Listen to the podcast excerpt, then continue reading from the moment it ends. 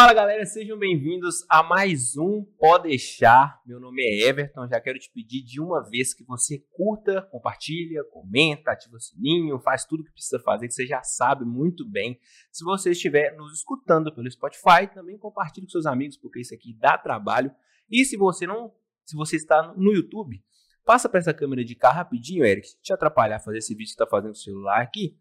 Tá vendo isso aqui na televisão aqui? Pode deixar? Pois é. Então, se quiser patrocinar a gente, ajuda, né? Porque a gente tem uma família para criar, uma vida para sustentar, e a gente não tem dinheiro para poder ficar mantendo isso por muito tempo. Então, se você quer que a sua logo da sua empresa apareça ali, patrocina a gente. Faz esse favorzinho para nós, tá bom? Agora pode voltar aqui. É... Então é isso, gente. Como você já sabe, meu nome é Everton, tô aqui com minha parceira, amiga, confidente, e é isso, Mayara Teles. Chegamos, gente! E aí, tudo bom com vocês? Hoje nós estamos com uma presença ilustre, porque a pessoa é muito requisitada, viu? E tem muita bagagem. Relevância. Oh, relevância, aquela palavra que a gente estava discutindo sobre o que, que é relevância. O que, que define? É, então, é, nós vamos achar ainda essa definição. Hein? Vamos? Vamos. Tá bom. Olha, vereador... suplente a deputada estadual, com uma quantidade de votos de trinta e cinco mil, novecentos e vinte e dois. Caraca! Muita coisa. É, ex-secretário de saúde, é, é mestre em gestão hospitalar e administração. E outra coisa, é doutorando em educação. Com vocês, Enes Cândido! Yeah. Bem-vindo! Seja bem-vindo, Enes. Seja bem-vindo. Obrigado, obrigado. Falei tudo certinho? Falou direitinho. Tem certeza? Tem sim. Ó. Oh. Eu sou... Primeiro eu queria agradecer a vocês dois, a esse espaço aqui do Pode Deixar. Eu acho que vai ser... Eu acho não, tenho certeza que vai ser um bate-papo bacana aqui durante esse período que nós vamos estar aqui. E aí eu vou conhecendo o projeto Pode Deixar e vocês vão conhecendo o Enes Cândido. Queria só aproveitar que vocês passaram a bola para cá. Nós estamos aqui em áudio e também em vídeo. E eu queria passar para as pessoas que não estão me vendo que eu estou hoje com o cabelo penteado para trás, coisa que eu não tinha há um ano atrás. Okay? É, isso é fruto informação. de um transplante capilar, que eu acho que melhorou, um me rejuvenesci um pouco, foi um sucesso. É, estou de camisa cinza, de calça marrom, de sapato marrom. E sou pardo, no meu ponto de vista. Então, é que você nos acompanhe aí por áudio. Se você não está nos vendo, tá aqui o Enes. A Mayara tá de vestido verde. E o Everton tá com a camisa do Super-Homem. Pronto. Isso aí. É isso aí. É bom, bom destacar isso mesmo, porque a pessoa já aflora o imaginário dela. Exatamente. Né? Então, tem a logo do Pode Deixar, inclusive, se quiser patrocinar. Tem lá no fundo, na televisão, você não tá vendo. Só para reforçar o mexendo de novo. Mas, Enes, cara, tanto de, de área, você é muito estudado, cara. Você é muito gabaritado. Você é uma autoridade mesmo em várias coisas. Você quer contar um pouco para nós essa Quero, sim, história é acadêmica sua? É, a Mayara... por me conhecer da parte profissional. É, e só te cortando, eu nem falei, e é enfermeiro. Isso. Vixe. É minha colega de profissão, eu atuei muito tempo na enfermagem, mas antes disso eu queria pontuar algo aqui. Eu saí de casa com quatorze anos para jogar futebol. O sonho de qualquer jovem na adolescência é ser jogador de futebol, e eu tive essa oportunidade. Na verdade, eu não acho que fui um jogador profissional... É, profissional eu fui por um período, até tenho aí vínculo na C B F, na minha carteira de trabalho com dezesseis anos de idade. Caraca, é, foi longe, né? Eu saí com quatorze de casa para morar lá em Belo Horizonte, mais precisamente em Santa Luzia, onde a categoria de base do América Futebol Clube é, tem ali um alojamento e tem os campos de treinamento para a categoria de base. Fiquei dois anos no América Mineiro, e voltei para o Democrata, onde é onde eu comecei a minha carreira, mas aqui dentro de Valadares eu joguei também na categoria de base do Copivale, foi meu primeiro time, também no Filadélfia, no futebol de salão. Então, na adolescência, na, na, na juventude, de criança para adolescente, eu passei por tudo isso. E quando eu voltei para o Democrata, é, eu fui vendido para um empresário do interior de São Paulo, e ali no interior eu rodei por alguns clubes. Isso aí nós estamos falando de quatorze a dezoito anos. Mas com dezoito eu tive uma lesão no joelho esquerdo, que naquele momento eu achei que era uma pequena torção, mas era uma lesão de ligamento cruzado anterior. Eu precisava de uma cirurgia para reconstruir o ligamento. Dessa forma foi feito. Então, com dezoito anos, eu já tinha uma primeira lesão grave. Isso. Voltei para o Democrata, operei aqui em Valadares, é, recuperei bem e voltei a jogar. Pouco tempo depois, um ano depois, eu machuquei o joelho direito. Outra lesão grave, outra cirurgia. Nesse momento, despertou em mim a vontade de... Falei, vou fazer uma, uma universidade, uma faculdade, criar uma carreira fora do futebol, porque com duas lesões graves, dificilmente eu teria a chance de um clube grande. Apesar de dedicar cem por cento da minha vida desde criança para isso. E aí falei, não quero mexer com futebol mais. Eu vou fazer algo na saúde que eu também acho que tem o perfil. E nesse momento, ah, vamos fazer medicina. Minha família não tinha momento, naquele momento uma condição de pagar uma faculdade de medicina. E eu também não me preparei durante o ensino médio para passar na faculdade federal. Naquela época não existia nem Enem ainda, né? Uhum. Era diferente de agora. Era vestibular por universidade, você passava ou não. E aí fiz enfermagem na Univale, passei de primeira. Uma coisa que minha mãe sempre cobrava, eu morando fora sozinha, era ela me ligava à noite para saber se eu estava na sala. Se eu tinha ido da sala de aula, se eu tinha ido completar, e daí eu terminei o terceiro ano na idade correta. Então, quando eu resolvi fazer o vestibular, eu tinha o ensino médio completo, diferente de muitos atletas que param de estudar pensando que o futebol vai dar certo. Isso me ajudou muito, fiz enfermagem, formei, trabalhei no meu primeiro emprego em São José da Safira, como enfermeiro plantonista, um ano e pouquinho. Depois voltei para o Hospital Municipal, onde eu realmente comecei minha carreira e comecei a enxergar dentro da enfermagem onde era o, o lugar que eu mais me definia, que era o pronto-socorro. Então, fui enfermeiro do pronto-socorro durante vários anos, na somatória toda da entrada do Municipal até eu assumir cargos administrativos ali naquela instituição. Foram quatro anos no pronto-socorro, aonde abriu a minha mente, me ensinou de fato a ser um enfermeiro. E aí a Mayara sabe, nós somos enfermeiros, quando a gente forma e pega uma área mais difícil assim, a gente depende muito da equipe que já trabalha, da equipe de técnico de enfermagem, que é importante. Nessa pandemia, os técnicos provaram que o hospital não anda sem eles. O enfermeiro tem o papel de supervisor, mas quem toca o piano mesmo é, é, é, a, é, os, é a técnica de enfermagem, a galera da técnica que toca ali o dia a dia da enfermagem. E aí eu tive a oportunidade de ser coordenador de enfermagem e logo depois fui contratado para ser diretor executivo do Hospital Municipal. Isso em dois mil e dez. E aí de lá para cá eu não trabalhei mais na assistência. Comecei a me preparar para ser de fato um gestor de saúde, que é o que eu faço desde dois mil e dez com especializações, que a Mayara acabou não falando aí, né? Eu também sou especialista em gestão hospitalar, além de mestre, sou especialista, sou enfermeiro do trabalho, enfermeiro de é, auditoria também. Então, eu tinha três especializações antes de fazer o mestrado.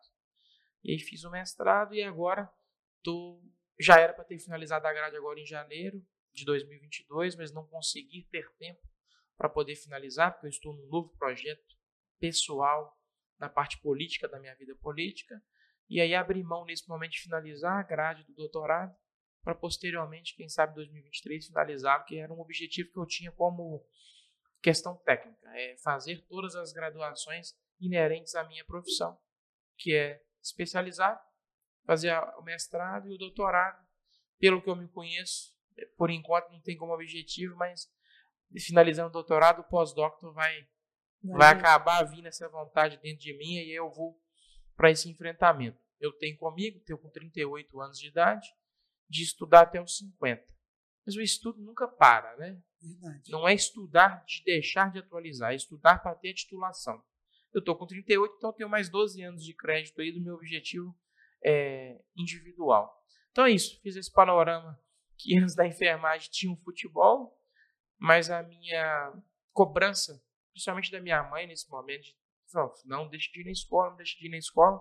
Isso fica um exemplo dos jovens que estão nos ouvindo aqui hoje, que mesmo que você tenha um sonho, você precisa de, paralelo a ele, cumprir o que é de fato obrigação de um ser, é, de um cidadão comum, que é ensino primário, fundamental, ensino médio, para assim depois você ter algo para poder tocar sua vida aí numa profissão.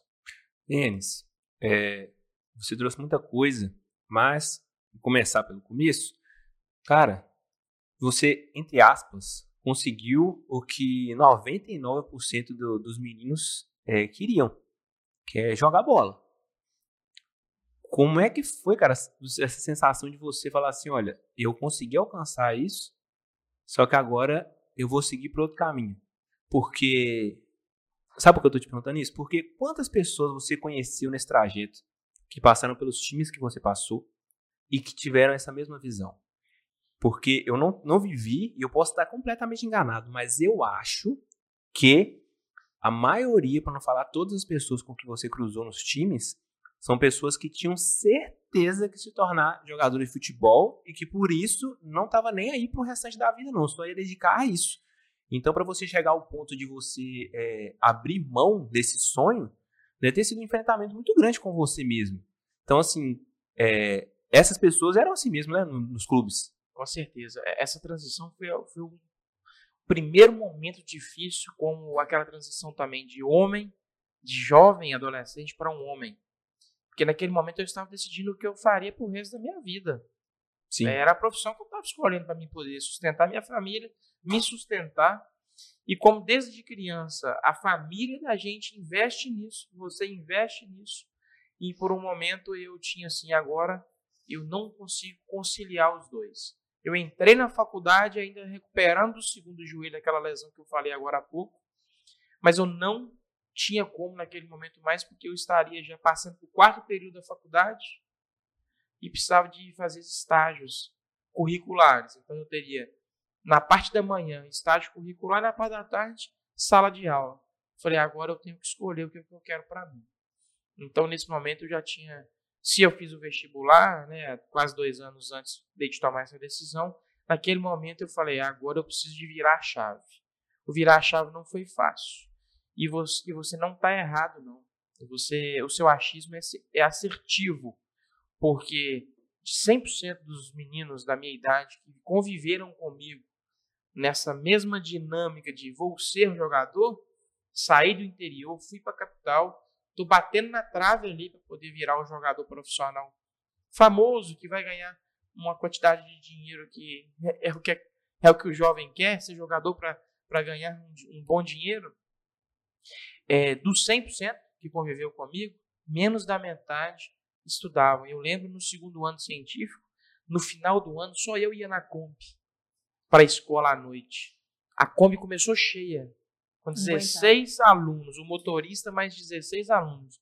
De setembro para lá, eu lembro, o, o dono da Kombi, que tinha um contrato com o clube na época, começou a vir no carro pessoal dele, porque só tinha eu de aluno. Ele continuava ganhando o contrato, mas só tinha eu para carregar o alojamento lá, a escola à noite. Os meninos tinham tanta crença que eles iam virar jogador. Já estavam lá, que... vou vingar no futebol, vou ganhar dinheiro, não preciso estudar. E a maioria não consegue nem sair da cidade, né? E uma falha que eu não saia, e uma coisa que eu queria saber se esse homem que me carregou hoje está vivo ainda, se ele vive lá naquela cidade. Na verdade, eu não lembro nem o nome dele, eu tentei um tempo atrás a... via algo, mas as pessoas que trabalhavam no América naquele tempo não estão mais, e eu perdi o contato. Eu queria conversar com ele, porque ele também foi persistente, ele podia falar, ah, não vou levar mais, um só financeiramente para mim é, não vale a pena, porque eu não sei se o clube pagava ele proporcional ao aluno carregado, né, ao, ao jogador carregado.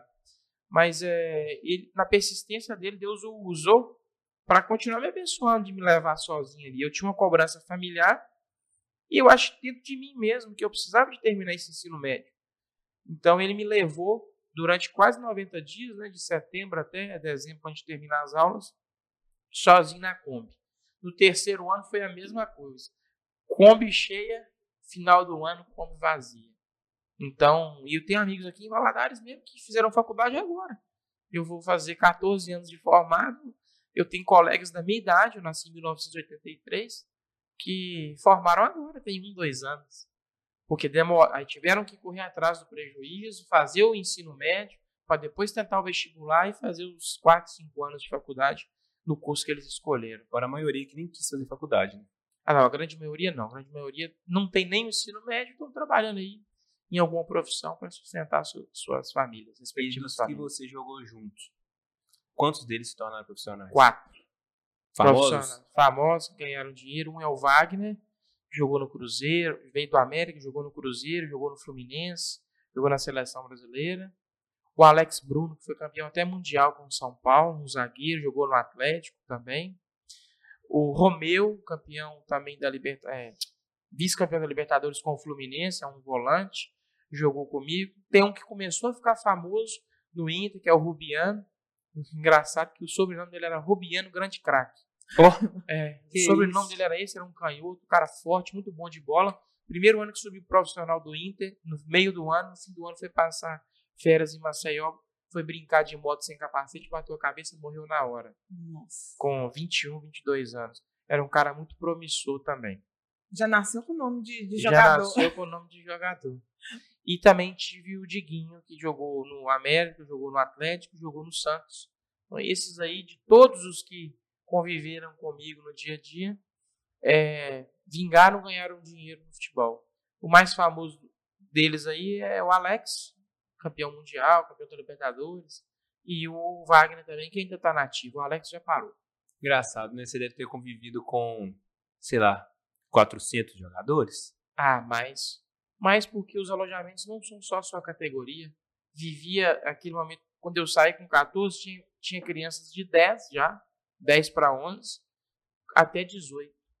Então não era só a minha categoria. Eu convivia na minha categoria, mas convivia com as categorias, uma categoria abaixo, uma categoria acima. Então, e não foram um clube, né? Foram diversos clubes. Então, eu acho que no universo que eu convivi, você tem ideia que o futebol não é fácil, né? Nossa. Ele é um sonho, mas ele não é fácil. Não, e quando, assim... Não, e olha que o futebol é o mais fácil entre os esportes. É. Não, é. Ele, dentro dos esportes ele é o mais fácil, e mesmo assim ele é difícil pra caramba. É. E as pessoas vão nessa ilusão de achar que, ah, eu vou ser o Neymar. Eu, é. vou, eu vou ser o craque brasileiro e tudo mais. Neymar e... é um em cinco milhões.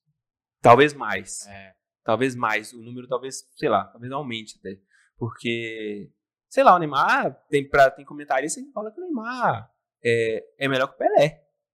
E lógico, guardadas as devidas proporções, de, proporções tempo, né? de tempo, né? De, de época diferente, né? Não sou eu que vou falar isso aqui agora, mas tem gente que fala que é. Então, assim, inclusive estava vendo o documentário dele ontem. Eu vi o documentário dele também. Viu? Uhum. Incrível. Mas é, eu acho assim que esse, esse, esse ponto de dificuldade de, de escalar, de conseguir as coisas na, na, no futebol, eu acho que pode ser comparável ao mundo da música também, por exemplo. É, são sonhos distintos, mas que se convergem. Porque, cara... Porque um é dom. O músico tem o dom e o jogador tem o dom. Verdade. E o segundo, nós entramos na questão comercial de empresário. São dois nichos muito é, envolvidos a questão empresarial. Mas você não acha que nos dois campos tem os que têm o dom e tem os que são esforçados? Tem. Na música, os esforçados conseguem se sobressair mais do que no futebol. Vou te dar um exemplo. Eu não acredito. Vou te dar um exemplo. É, eu, leiga que sou. No futebol, eu não acredito que, que, que a pessoa é treinável. É, pra caramba. Ela é. No futebol é. Mas mesmo uma pessoa sendo ruim... O Cristiano Ronaldo. A pessoa pode ser ruim, se ela for dedicada, aí ela vai aprender a bater com as duas pernas. Não tô falando que ele é ruim. Uma questão tática com o treinador, vai falar assim, você vai entrar e vai marcar aquele cara ali, ele vai marcar bem, só vai fazer isso. Se você precisar dele fazer qualquer outra coisa dentro de campo, ele não vai conseguir. Ele começa a se sobressair por, por questão tática. E ele acaba vingando. Ele acaba falando assim, não, aquele cara ali é tático. Ele não é bom de bola, mas ele é tático. Ele vai ficar e vai jogar titular. Entendi. E vai ganhar o dinheiro. E Sim. vai estar no time grande. No futebol atual, você vê mais esse tipo de atleta do que o atleta com dom. Porque o com dom hoje está banalizando. É. O cara hoje não pode passar o pé em cima da bola, não pode dar um chapéu, não pode dar uma caneta. Que o outro vem e fala que está é, debochando. O futebol hoje ele mudou. Ele virou... Você viu os exemplos, é claro. É empresa pura. Cristiano Ronaldo Neymar. Aquele espetáculo mesmo banalizou. Ele não pode, não. Ele tá debochando da minha cara. Poxa, não é gostoso você sentar para ver o cara dando uma caneta, um chapéu e uma jogada diferente. Véio. Então, é, é, é... como tudo na nossa vida agora em dois mil e vinte e dois, as coisas estão virando é, extremamente comerciais. E aí, o esporte, que poderia continuar com aquela paixão, A gente vê pela seleção brasileira. Verdade. Eu sou um crítico da seleção. A seleção tem trinta por cento de jogadores que tem direito de estar ali, velho. Os, os setenta por cento estão ali por questão empresarial. É. Infelizmente. Não era para ser assim, mas as, as, as coisas se tornaram assim. Então, é, é... Como na música, que foi uma coisa que você falou aqui também. Eu não tinha essa visão. Mas igual, é, por exemplo... Eu não tinha mesmo. Para é. mim, futebol mas, era só... Mas você conseguiu entender agora, sim, que o tático, sim, esforçado, sim, vai ter o seu lugar. Sim. Ah, mas ele tem que ter o um empresário. Ah. Tem. Sem o um empresário, minha filha, ele pode ser o tático que for. A não ser que ele, ele seja uma pessoa que, tipo assim, ele é um cara ou marqueteiro. Tipo assim, aquela pessoa que, que faz a própria imagem. São isso. poucos que conseguem fazer isso, mas tem jogadores Jogador que conseguem. Blogueiro. É, exatamente. Exatamente. Porque, é. por exemplo, o Neymar. O Neymar não é um puta empresário. É o pai dele, tipo assim, administra bem a carreira dele, muito bem e tudo mais. Mas a o mídia? Neymar... É. é. O documentário dele de três episódios. No... Você viu? Foi, eu vi. Mano, eu, eu é. não sei se vocês tiveram a mesma impressão. O pai tá preparando o pós-futebol. Cara, o pai dele... Ele eu não, ser, eu, eu não vi amor alto. pelo filho dele, não. Não, eu não vi amor pelo filho dele, não. Eu vi amor pelo dinheiro. Fala, meu pai deixou de ser meu pai. É, é, ué. O meu pai, ele é mais meu empresário do que meu pai. Eu vejo o pai dele com ele amor tá pelo dinheiro. falta disso do é. pai dele, hum. do Neymar pai. Ele tá mais um Neymar empresário. Tudo bem. Ele tá pensando no filho que fez trinta anos essa semana, que daqui dez anos não joga mais. É, e ele é extremamente focado nisso. Nos né? quarenta anos do é. Neymar Júnior. Isso aí. É, o que vai ser o Neymar do quarenta ou diante. Então, cada um com suas percepções, mas assim, putz, é, é absurdo você, você ver ele, é, tipo assim, ele só tá pensando no dinheiro.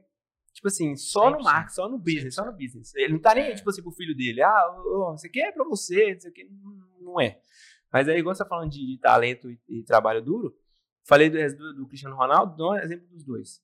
Neymar e Cristiano Ronaldo. O Neymar é muito mais talentoso que o Cristiano Ronaldo. Mas assim, universos mais talentosos.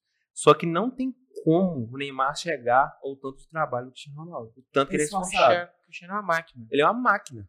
Ele é muito esforçado. Você pode colocar uma sobremesa aqui agora que ele não come. Ih, não, isso é. Não come. Ele pode... come direito, dorme direito. Tudo certinho. Não tem ingestão de bebida alcoólica. E treina dois períodos, que na Europa não é costume. No Brasil é. Treina de manhã, descansa, almoça e treina à tarde. Na Europa é um, é um período só. Ele treina dois, por o, conta própria. O Arnold Schwarzenegger, o Arnold Schwarzenegger disse uma vez que se o Cristiano Ronaldo tivesse, quisesse competir como é, fisiculturista, que ele conseguiria. Por causa do físico que ele tem. Tipo assim, ele é tão definido, o corpo dele é tão, tão assim, preparado para aquilo ali. Ele, ué, o Cristiano Ronaldo nem lesiona. Véio. Exatamente. Ele nem lesiona. Não tem lesão. Ele não tem lesão. Nossa. É porque o corpo dele é uma máquina. É uma ele máquina. fez para aquilo ali. Sim. E eu não vou culpar o Neymar também, se o Neymar quiser ir em festa. Não, Cada um com sua vida. Não precisa ser ah, o cara é, da seleção não, brasileira. Eu, Cada um assim, com sua vida. E é, é interessante porque eu não, não tinha essa... Eu assisto pouco futebol, assisto seleção brasileira. E mesmo assim, não imagem. E aí na música, por exemplo, vou dar só um exemplo musicalmente falando. Luan Santana. Luan Santana, velho, ele é um cantor ok. Limitadíssimo. Hã? Limitadíssimo. É, tipo assim, ok. Ele só é um cara... que sabe fazer o negócio, sabe? Não é talentoso, né? Ele só faz o feijão. E aí o marketing entrou, o empresário entrou. Mas é muito pesado. Fez a imagem. É. O meteoro da paixão tá até hoje. É, ué. Verdade. Agora tem outros cantores, por exemplo, como Priscila Alcântara. Você sabe quem é Priscila Alcântara? Uma menina que era do gospel, uma menina novinha. Não. Aqui ficava... No Bom Dia e Companhia. Ah, sim, sim, sim. Aquela sim. menina, não tô brincando, aquela menina hoje... Ela é uma das maiores cantoras do mundo. É um e, ela se, e ela se classificaria entre as cem mulheres mais talentosas da história. Não tô brincando, não, não ela tô puxando saco. Ela é canta. Dela, né? Ela canta demais. É, ela, tipo assim, ela pega uma música da Whitney Houston e ela, ela faz a música ficar mais difícil. Entende? Ela é absurda. E ela não tem exposição com o Luan Santana nunca. Por quê? Não é tão bom de empresário. Pode deixar que eu vou olhar. ah, gostou, né? É, não, vai, vai que você vai gostar. Pode deixar. Mas é que, Enes, nossa, tem muita coisa pra, pra, pra conversar. Mas vamos lá. É, por que política? Então, por acaso, você acredita? Completamente? Por acaso, completamente. Na verdade, eu, eu estou na política por já ser político lá de trás sem entender que era político. Hã? Eu acho que a, a re... imagem, ela... Vou tentar repetir a frase para ver se vocês conseguem interpretar. Não, eu entendi, mas é... tô, querendo, tô querendo saber a, a dinâmica. A essência disso, ah. né? É, quando eu assumi cargos de gestão, né, como eu falei agora há pouco, né, do Hospital Municipal, e eu me desliguei do hospital e fui para o Hospital Bom Samaritano, que é um hum. hospital filantrópico, ele é privado filantrópico, então ele tem sessenta por cento de obrigatoriedade atender pacientes SUS e quarenta por cento entre convênios e particulares para equilibrar as contas hospitalares. Então, nesse momento, eu, eu virei a chave do cem por cento público para o privado. Então, eu já tinha um know-how aqui do público e passei a ter know-how da saúde suplementar, porque eu não entendia nada, eu não sabia nem que, que era uma guia de um convênio, que você tinha que analisá-la, saber se o, se o conveniado está pago a mensalidade, se aquilo está compatível, se tem um exame de imagem aqui em anexo para saber que se realmente precisa fazer uma cirurgia de vesícula, ah, tem um ultrassom de vesícula aqui. E aí o conhecimento vai abrangendo. Só que a tratativa de relacionamento interpessoal, ela sempre foi diferente comigo. Eu tenho isso, isso é meu. Eu estava na direção, mas eu atendia a menina da limpeza como se ela fosse um médico. Então, esse relacionamento interpessoal, ele é uma questão política. E eu ouvi isso de você. Eu acho que quem me disse foi a sua mãe, a minha tia. Eu acho que eu já ouvi esse comentário de você já. Ah, que alguma pessoa tem essa interpretação? É sobre você tratar todas as pessoas com iguais importâncias. E, e, e eu, eu sou acho que isso aí. Isso não é forçado, tá? Isso não é, é só para ser político. Não, isso sou eu. Isso é o Enes Cândido. Desde sempre. E aí, com esse tratamento na, dentro da equipe multidisciplinar, no hospital e com o paciente. E faz toda a diferença. Porque quando eu fui para o hospital privado, eu era o responsável para a chegada do paciente, a alta dele. Então, desde a hora que ele fazia a internação, o procedimento cirúrgico, a enfermaria ou o apartamento e a alta dele, eu era o responsável por essa dinâmica toda, supervisionando cada setor que estava envolvido nesse processo. E aí, diversas vezes, eu teria que conversar ou com o paciente, ou com o familiar, ou com algo inerente àquele caso ali, né? Da Dona Maria, que entrava e teria que sair. O que, que a gente quer quando procura um hospital? É melhora de algo que está errado. Isso. Então, o hospital é uma empresa. Sim. E dentro da empresa precisa de ter funcionários, de gerências, de supervisões, que façam com que aquela engrenagem, né, o, o superintendente está lá no plano macro, ele não vai vir aqui entender por que, que a paciente que chegou às seis e meia da manhã, já internou, não está no bloco ainda. Então, eu me especializei nisso, na dinâmica de chegar e ter alta. E aí, como eu era o responsável por isso e fazia questão de estar também na linha de frente, eu comecei a tratar muitas pessoas, de qualquer credo, de qualquer cor, de, de tudo. Então, para mim, eu comecei a estar conhecido por isso, por um volume de relacionamento muito grande. E aí, em dois mil e dezesseis, é, a liderança do hospital, a chefia do hospital, ia apoiar alguém que já estava nos nossos planos. Eu também estava envolvido nisso. Vou apoiar o fulano de tal. E na virada da janela, a janela partidária, ela fecha sempre cento e oitenta dias do dia da eleição. Uhum. Então, isso cai sempre ali, um ou dois de abril do ano da eleição. Nesse momento, essa pessoa que nós apoiaríamos mudou de partido e nos abandonou. Falou, ah, pulei para o grupo tal e agora eu não vou ficar lá. E era uma pessoa que a gente estava há cinco anos caminhando, preparando para que ela Puts, tivesse essa nossa. chance, com o apoio todo nosso. E ele tomou uma decisão. Toda decisão ela tem bônus e ônus. Sim. E nesse momento, alguém me ligou lá no meu setor e falou, dá um pulinho aqui. Aí me falaram assim, é... você está filiado? Eu falei, estou, vocês me filiaram aí há uns dois anos para fazer parte do grupo político? Eu acho que eu estou. Aí entraram lá no Filiweb, que é o, o, o dentro da, do Tribunal de Eleitoral, tem, dentro do site tem lá o Filiweb, que é onde você é, busca as filiações de qual partido que aquela pessoa está, pelo C P F dela e pelo número do título. Confirmaram que eu estava é, filiado naquele momento. Isso era dois de abril de dois mil e dezesseis. Para você, a partir de hoje, é candidato a vereador. Você vai pedir o acerto aqui, vai se desligar do hospital para você ir para esse projeto.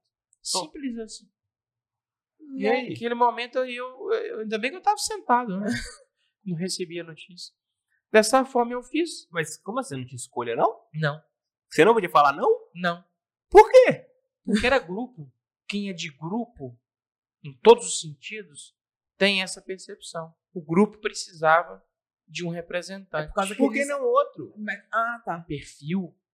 Eles já tinham identificado em mim. Por isso que aquela pessoa, o fulano de tal, que eu prefiro não citar nome, sim, que eu falei agora há pouco, ele já tinha essa percepção que eu tinha esse tino. Eu falei, eu vou ter essa chance agora, mas esse rapaz vai me acabar me se sobressaindo em cima de mim. Mas eu sou enfático em todas as pessoas que me questionam isso. Eu não era pré-candidato naquele momento. Hipótese alguma. Eu falei, mas eu preciso consultar minha família e tal. Não, vai lá, conversa, mas não tem jeito não, tem que ser. Você me perguntou sobre a escolha. Não, mas peraí. Você é, pra... Não, é, peraí, peraí. Uh-huh. Você não tinha opção de falar não? Não tinha opção. Porque o grupo precisava, eu sou de grupo. E aí a democracia prevaleciva... Só, a minha garantia era, se eu perdesse a eleição, meu emprego estava garantido. Ah, se okay? você perdesse a eleição... Meu na... emprego estava garantido, não aquele cargo que eu ocupava. O mesmo que você tinha? O mesmo que eu tinha. Então eu tinha essa garantia. Eu ah, tinha, não. Ah, eu entendi, tinha seis entendi. meses de, de um desafio novo. Não, entendi. Que eu nem sabia se eu tinha perfil para isso. Entendi. E eu me desliguei, pedi demissão, me desliguei e fui para o objetivo. Com gana, vontade, como, eu, como é em tudo que eu faço e pego para fazer. Quero fazer bem feito.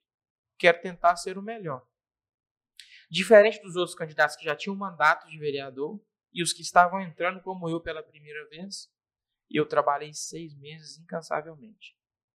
Uma pessoa que me acompanha até hoje me acompanhava de sete da manhã, me pegava em casa às sete da manhã e me entregava lá às dez da noite. Então você está no seu segundo mandato? Eu estou no meu segundo mandato. E aí fui o vereador mais votado com seis meses de campanha, em dois mil e dezesseis. Foi surpresa para todo mundo. E aí lançou-se a interrogação, governador Valadares, quem é Enes Cândido? Foi surpresa para é você? Esse? Foi. Ser mais votado, sim. De ganhar a eleição, não. No meio do processo, dos quarenta e cinco dias, eu senti, porque eu já tinha uma contagem que a gente sabe fazer de região, que eu teria, e o, a chapa que eu estava, que é o que eu errei em dois mil e dezoito, nós vamos chegar lá ainda, é, me dava garantia que eu ganhava a eleição com mil e duzentos, mil e trezentos votos. Isso eu, eu já tinha condição de ter, pelo, pela dinâmica que eu tinha de abril a agosto. Uhum. Então eu falei, não, mil e duzentos votos eu votei, então eu vou ganhar a eleição. A surpresa da eleição não foi. Pelo trabalho que foi feito incansavelmente. Não, agora, a quantidade de votos eu tive no meu... Aí já foi de trinta e cinco mil já? Não, não, aí foi três mil trezentos e quarenta. Que é de vereador. Ah. Eu vou chegar lá. Entendi. Aí aquele menino que era diretor de hospital, que achava que nem era político, que não tinha time político, ganha a eleição como vereador mais votado e um ano logo após disso, de novo o grupo vem e fala, você tem que ser candidato a deputado estadual para ajudar o partido. Mas... Quarentena política agora, vocês já estão querendo pular pra... É, você tem perfil de deputado estadual. Aí vai eu candidatar a deputado estadual com um ano e meio de político. Um ano e quatro meses, né? Abril. No mesmo partido, continuei e fui candidato a deputado estadual. Como ah, esse, o Enes vai ter... Teve três mil para vereador, vai ter dez mil votos, doze mil votos no total. Aí lá vai eu de novo, ó. Sem preguiça e com muito trabalho. É, passando meu nome e colocando meu nome na região toda leste, né? Porque aí decidi ser só Valadares. E aí a, o nome foi pulverizando, aí vem essa cotação de trinta e cinco mil, novecentos e vinte e dois votos. Se eu estou num partido diferente do meu, numa chapa, a gente fala, né, coligação, eu já era deputado estadual. Existem dezessete deputados com menos voto que eu, eleitos, que estavam na hum. chapa correta. Naquele momento eu não podia sair do partido, porque eu estava entrando a pedido daquele partido. Fui para o enfrentamento e logrei, no meu, no meu ponto de vista, êxito, mesmo não ganhando a eleição, um jovem que estava iniciando a carreira política e em dois anos ter essa votação expressiva. E aí, nesse momento, eu, eu passei a despertar a curiosidade das pessoas no sentido dele. Esse menino, aí eu vou falar no popular, né? Esse uhum. menino é bom. É porque como é que o cara já é o mais votado, já tem essa quantidade de voto. Aí, nesse momento, eu acho que essa interpretação não foi só da população, foi de outros grupos políticos. Foi no momento que o prefeito André, nosso atual prefeito, me chama com uma boa conversa antes do Natal de dois mil e dezoito e me convida para ser secretário municipal de saúde. Olha que, que quatro anos intensivo. Eu deixo de ser diretor de um hospital, viro o vereador mais votado, quase ganhei eleição para deputado estadual. E aí, já em dois anos, um prefeito do município chama e fala: preciso que você venha para a Secretaria de Saúde para me ajudar. É um sonho, né? Eu, eu estudei para ser diretor de hospital e ocupar cargo de gestão de saúde. Aceitei na hora. Falei: não vou, hein? Vou, mas você vai fazer um compromisso com o nosso grupo político. Tá feito o compromisso. Tanto que na eleição de dois mil e vinte eu estava com ele o apoiando na reeleição, que deu certo, e fiquei na Secretaria de Saúde durante dois anos, podendo mostrar meu trabalho técnico. E ainda é, pega uma pandemia. No início da pandemia eu era o secretário de saúde. Só que eu tinha que descompatibilizar. Fui até mal interpretado naquele momento. A, a pandemia começava a subir os índices, eu tive que me descompatibilizar. Mas eu já, eu já assumi a secretaria com data para sair, que era quatro de abril de dois mil e vinte, cento e oitenta dias antes do dia da eleição. Só que ninguém imaginava naquele momento que estouraria uma pandemia. Se eu não saio, eu não poderia ser candidato. E se eu não sou candidato, eu não seria um vereador, não estaria aqui na sua frente, o vereador mais votado da história de Governador Valadares, com cinco mil cento e setenta e oito votos. É surpresa para mim? Muito. Onde todo mundo estava caindo a votação, eu subi ela quase que setenta por cento. sessenta, o índice aí tem até que fazer a conta. Eu saí de três mil trezentos e quarenta para cinco mil cento e setenta e oito. É uma votação expressiva dentro de um universo de seiscentos candidatos a vereador. Hum. Onde o pastor da igreja é, o tio é, o primo é, o cara é seu amigo, acredita no seu trabalho, no seu potencial, quer votar em você, mas tem um parente candidato. Vou votar no meu parente, mais do que normal. E os votos rateiam muito, né? Muito, diluem muito. E mesmo com essa particularidade, eu consegui lograr esse êxito histórico. E aí, me, me posicionando nesse momento agora, para ir para esse novo desafio dois mil e vinte e dois, como pré-candidato naquele desafio que eu tive em dezoito, sem experiência ainda, mas agora mais experiente, com mais maturidade. É, eu vou fazer trinta e nove anos esse ano, maduro como questão técnica e maduro como político. Aí agora é ir para esse novo objetivo e ver o que, que a população da região leste, Valadares, vai entender. Aí você quer tentar de novo... Uh... É, eu sou pré-candidato a deputado estadual de pra, em dois mil e vinte e dois. E a prefeitura? É, a prefeitura... O resu, o, a substituição do André passa pela eleição de dois mil e vinte e dois. O resultado da eleição desse ano, ela, ela vai convergir e vai indicar o grupo político que vai indicar o candidato. É, a política, como qualquer outra empresa de, que tem uma equipe multidisciplinar, que tem é, o futebol, o esporte, a música, é grupo. Eu sou do grupo. Eu estou inserido dentro de um grupo.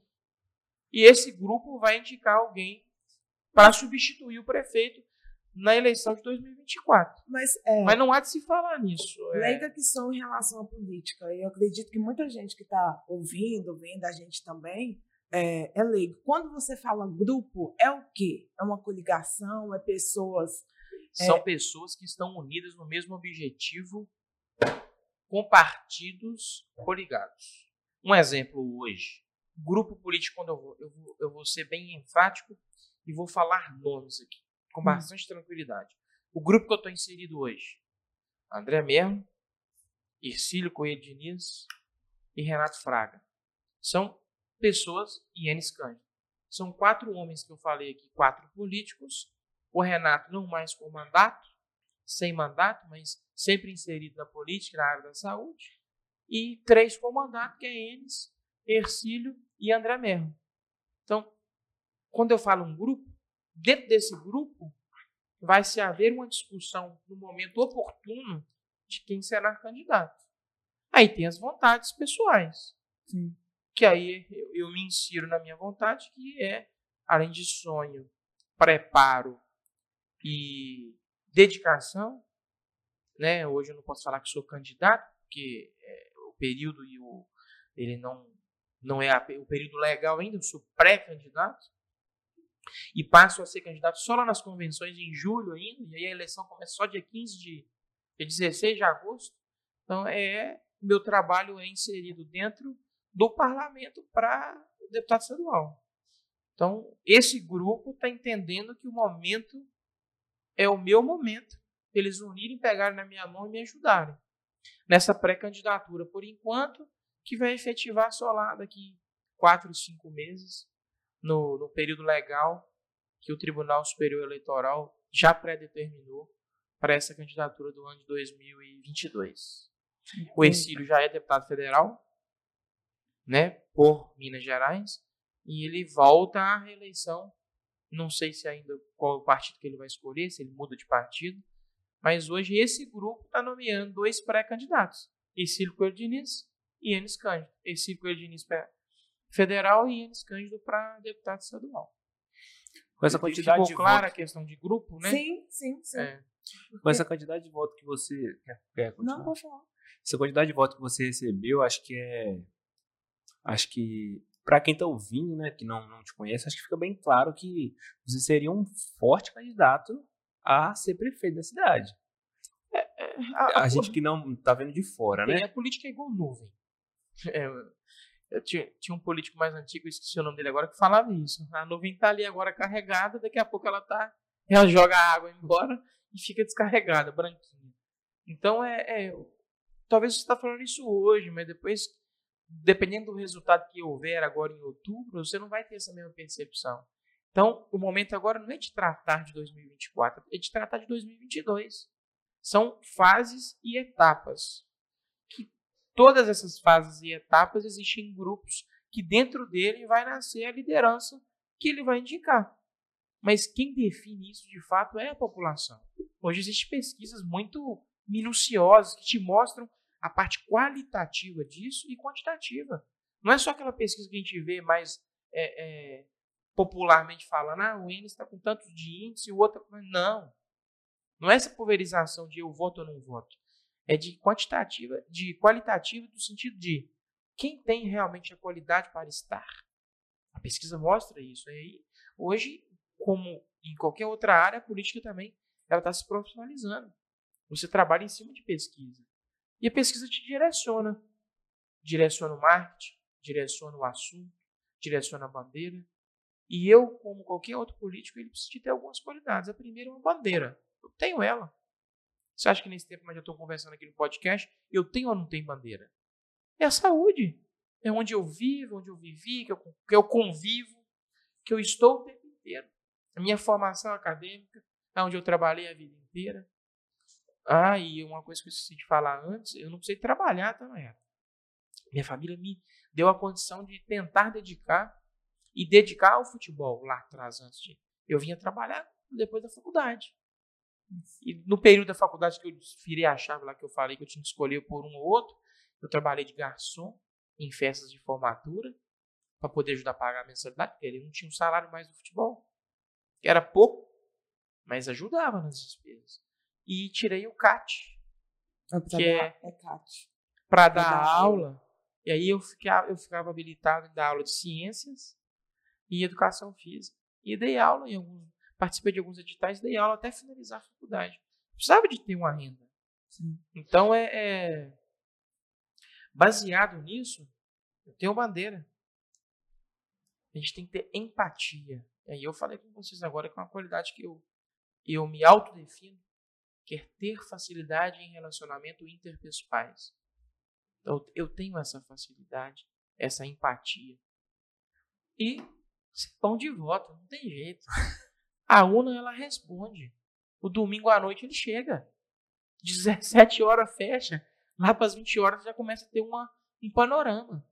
Então não adianta ser só ter bandeira, só ter empatia e o voto não aparecer. Então é um conjunto de coisas que faz com que o político vai sendo levado como uma representação. Ou daquele nicho, ou daquela área, ou de algo do tipo. Eu, eu sou... Até, desculpa te cortar. É, pode não. É, Eu sou até mal interpretado dentro do meu grupo, em algum sentido, das pessoas que... Não é esse grupo que eu falei, dessas pessoas que estão...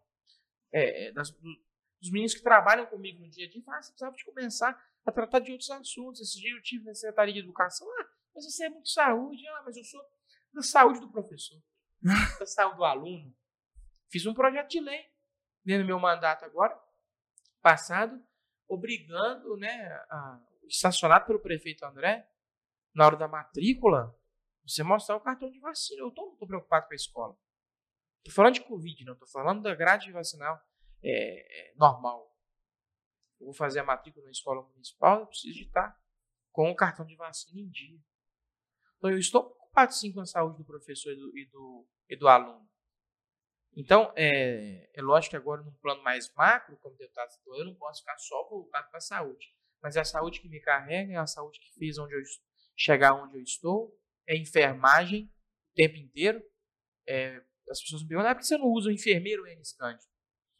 E, e, mais do que ter enfermeiro Enes Cândido no nome parlamentar, é ter ações inerentes à minha, à minha carreira, à minha classe, que, e falar, eu sou realmente um representante da enfermagem. É, não precisa ter só lá o nome enfermeiro. As pessoas que me conhecem sabem que eu estou hoje metade do caminho foi percorrido por ter um curso superior em enfermagem. Enfermagem pegou na minha mão e, das, vamos colocar aí agora em números, é, em percentuais ou números, é, nas, duas, nas três eleições aí, nós vamos colocar aí trinta por cento enfermagem, me abraçando, entendendo que o Enes é bom, eu confio no trabalho do Enes, o Enes é bom de serviço, eu vou votar nele. Essa é a minha interpretação e percepção daqui. Né? Talvez eu possa estar até errando em números, pode ser até um pouco mais ou um pouco menos, mas eu sei que está dando certo. E eu vou continuar trabalhando enquanto a população entender que eu mereço estar nos lugares, porque a gente não é, né? A gente só está. A população achar que eu, não devo, que eu comecei a ter cacuete demais, e repetitivo e não estou trabalhando, estou só me aproveitando de ocupar cargos eletivos, ele vai me tirar, professor, para de votar. É simples assim. Naquele momento da urna ali é onde nós três aqui, enquanto cidadão, temos a oportunidade de falar assim, aqui quem manda é só eu. Quem dera se fosse simples assim, hein, Enes? Mas não é simples, quem diz que é simples? No momento nenhum não, eu falei falou que assim, é simples. Quem dera se, quando a pessoa não tivesse fazendo o que ele foi proposto para fazer, que ele seria retirado. Tirar. Ah, ok. É. Quem dera se fosse fácil assim. Porque o, o, o que eu percebo é que a política, ela oscila muito a questão. Eu, eu não sei, sinceramente, até eu mesma, eu não sei o que a população espera de um político. A, a questão de representatividade é, no seu lugar de contexto, seja como vereador, seja como deputado federal, seja como deputado estadual. Eu acho que a gente tem pouco entendimento sobre esse assunto. E, às vezes, a política, ela, é, ela dilui tanto que é essência mesmo, por exemplo, qual que é realmente a, a função a, de um vereador, ou de um deputado estadual, ou de um deputado federal, que as pessoas, às vezes, não entendem. Igual distorce. Por, distorce. Igual, por exemplo, é, a gente estava com o presidente de férias, e aí foi quando aconteceu aquela situação de... Não lembro. Aconteceu uma situação. Aí, as chuvas na Bahia. Isso. E aí o... as pessoas queriam que ele estivesse na Bahia e não em Santa Catarina descansando no período que era de direito dele. Uhum. Pois é. é. É umas coisas que às vezes deturpa. Eu não sei se é por causa da mídia, eu não sei o que, que acontece, mas a impressão que eu tenho, Enes, é que a gente nunca real... sabe a verdadeira realidade. Aí seja, não sei, é, por marketing, por... É, seja, como é que fala? Aquelas notícias falsas. Fake news. Fake news. E a gente, como cidadão, a gente sempre fica assim, uai, mas, mas... A maior dificuldade hoje é as pessoas terem equilíbrio na interpretação. Talvez nós três aqui estamos aqui, nesse bate-papo aqui no podcast, a gente tem, nós três temos equilíbrio para interpretar. E aí a mídia social hoje, ela direciona da forma que ela quer. Né, os algoritmos insinuam e induzem as pessoas a acharem algo que elas não acham. Ele tinha direito ou não? Já que você tá com... Vamos dar o exemplo que você citou. Ele tinha direito de descansar? Sim. Ele sabia que ia cair uma tromba d'água? Não. Ia estragar uma parte de um estado importante do país? Não. Ele tem uma máquina pública que é uma engrenagem com pessoas que o representam para estar ali e fazer o que é devido? Tem. Tem. Mas as pessoas preferem fingir que não tem para entender que só, só se resolveria se ele estivesse lá. Os ministros e os diretores e os órgãos competentes foram todos para a Bahia. Capaz de você não ter nem ouvido que eles estavam lá. Não. Porque eles não deixam essa informação chegar à grande massa. Eu não estou aqui com procuração para defender o nosso presidente, não. não. Mas eu estou sendo equilibrado na interpretação de algo que está banalizando a política. Esse, esse é um ponto que você está falando que é muito importante, o negócio do equilíbrio. É, eu era um cara que antes eu tinha, eu tinha um lado. Eu sempre defendi muito mais a, a esquerda. E isso, eu tive influência dentro da igreja. Não vou mentir. Fazia parte do grupo de jovens. Depois eu fui descobrir que o próprio símbolo do meu grupo de jovens, ele tinha uma ligação com o P T, que a gente não sabia. Então, todas as coisas que, eu, que a gente fazia no grupo de jovens era uma coisa tendenciosa com o P T, e eu fui descobrir isso bem depois, enfim. E aí, por isso que eu tinha essas crenças que foi... É a mesma coisa que você tá na Ásia, né? Como é que você vai acreditar em Deus na Ásia? Você foi criado daquela, daquela forma, você, né, vai continuar naquela forma, a não ser que você abra os olhos e, e veja outras percepções. Eu... Esse negócio de equilíbrio é uma coisa muito complicada, porque até mesmo o equilíbrio, é, a gente está numa bolha, achando que as pessoas têm equilíbrio como nós temos, o que é muito equivocado. As pessoas que estão é, dispostas a discutir mesmo são a minoria, mas assim, é, muito, é uma quantidade muito pequena de pessoas. E eu estou falando assim, numa conversa que você não precisa alterar o tom de voz, que você não precisa expor as coisas de maneira muito enfática. As pessoas, elas são sensíveis, até mesmo numa simples afirmação, que incomoda tanto. É, vou dar exemplo de pessoas próximas a mim, que se eu citar o nome Lula, ficam completamente agressivas. Se eu citar o nome Bolsonaro, ficam completamente agressivas. E, e não param para poder analisar. É, não sei se você é, conhece, né, o Olavo de Carvalho. Ele foi o professor Olavo de Carvalho, ele faleceu tem uma semana e pouco. E ele até era um, um conselheiro do, do Bolsonaro, né? E tinha uma frase dele que é o seguinte, que as pessoas às vezes elas ficam querendo encontrar uma pessoa que você concorde cem por cento com, ela, com o que ela faz. E é o que mais acontece hoje em dia. Pois é, só que pra, essa pessoa é o espelho. Você está olhando para si mesmo. Essa pessoa não existe. E para você votar num candidato, essa, esse candidato, ele não precisa é, abranger todas as coisas que você concorda. Porque se fosse isso, seria você que era, seria o candidato. E as pessoas não têm esse, esse filtro. Olha, eu vou votar nele. Ah, mas ele acredita nisso. Tá, ele pode acreditar nisso. Mas, de acordo com todas as coisas que eu acredito, ele está mais encaixado que todos os outros. Só que as pessoas não conseguem aceitar isso. E isso é muito difícil levar para frente. Porque, para nós, jovens, nem são todos, né? Mas eles conseguem entender e contemplar as coisas. Agora, para os mais velhos, não tem jeito. Não tem jeito. Eu escutei, eu estava assistindo o podcast do Lula. O Lula falou isso. Gente, se as pessoas estão tão revoltadas com, com um político assim, começa a entrar na política. Porque não adianta se a gente faz... A, ele, ele, ele é o rei da oratória, né? Ele é bruto, ele se profissionalizou, né? Não, ele é então, bruto. Ele falou assim, gente, ninguém vai acertar cem por cento. Não adianta. E hoje é o seguinte, se eu não concordo com você, se você não concorda comigo, se a gente dá, é, tem alguma ideia de divergência, tira do ciclo. Se eu não concordo, tira do ciclo. É. Assim, gente, as pessoas só querem viver numa bolha.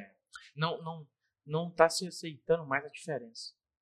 Nós estamos indo para um dois mil e vinte e dois pulverizado entre Bolsonaro e Lula. Cara, se eu não do meu ponto foda. de vista, é, a terceira via não emplaca. Não, não emplaca. Porque não, não dá mais tempo. Não emplaca, não. Já estamos agora... Terceira via é Sérgio Moro. Exatamente, mas talvez nasceria ali alguma, algum acordo para que potencializasse a terceira é. via. E, no meu ponto de vista, é tarde. metade. Então vai pulverizar. E aí nós precisamos ter um equilíbrio para tomar essa decisão, né? Então é uma população, ela vai começar a ter que dar um passo atrás e falar: eu quero que continue, eu quero que volta. Então é, é uma discussão que nós vamos ter aí seis meses ainda para começar a tomar essa decisão. Cara, dois mil e dezoito então, foi só um ensaio. Eu estava falando com o Eric agora há pouco. dois mil e dezoito? É, a eleição Haddad versus Bolsonaro. Ah, tá. Foi só um ensaio para o que, que vai acontecer esse ano. Se houve chance ou se houve inimizade entre familiares e amigos, esse ano vai ser muito mais severo. Vai ser uma coisa assim, é, quase que carnal mesmo. É, é, é até difícil você abrir a boca. Eu, na minha família, eu não abro a boca para poder discutir. Não abro. Não, eu, eu, porque a minha intenção, eu não vou conseguir converter eles pro meu lado. Da... Talvez não nem seu interesse também. É, não. Você e... queria só manifestar sua, seu ponto de vista. É, exato. E mesmo assim, você eu não está é, manifestando ali para tentar convencê-los que eles têm que vir pro seu lado. Né? Exato. E isso aí no almoço de domingo tem atrapalhado realmente o relacionamento familiar. Nossa, cara, vai ser muito difícil. Assim, então, aquele pé da letra do popularmente falando, religião, futebol e política não se discute, ele piorou. Ele piorou por causa da mídia social hoje, das redes sociais. É, há dez anos atrás, a gente não tinha informação na palma da mão. É, hoje nós temos. A minha menina, é, a minha menina de onze anos hoje tem um telefone que ela tem toda a informação. Ela já chega com um questionamento ao pai diferente do que eu chegava com a minha mãe. Eu não tinha o acesso à informação que ela tem hoje. Meu menino de quatro anos fala coisas que até eu duvido. Como que ele ficou sabendo? Ele ficou porque o YouTube, antes de colocar o desenho dele, lança para ele um, um patrocínio ali, induzindo ele a curiosidade naquele assunto. Então, é, é, as coisas estão cada vez piores para se, se posicionar ao lado. Se posicionar ao lado. É, você, você foi feliz aí nesses exemplos familiares seu, mas não é só na sua família, não. Lá na minha família também não, é assim. Eu sei que vai ser igual todas aí as famílias. A não ser as que sejam unânimes. Não, isso. Vocês colocam no meu lugar para ser político. É. Né? Aí você eu vou votar. Mas no fulano, no ciclano, eu não voto a seu pedido. É assim que eu convivo. Eu vou brigar? Não. Mas eu tento argumentar. E talvez eu tenha um respeito maior por estar inserido na política, que às vezes eles e tem uma paciência de me ouvir, coisa que você não vai conseguir ter lá. Então, é... Mas mesmo assim, é, não é nem convencimento, é só explicação. Que hoje só a explicação traz a, o constrangimento e a indisposição. E você quer chegar em casa, quer ter uma tranquilidade, né? Dentro da família, domingo à noite lá com a sua família, você quer tranquilidade, você não quer confusão.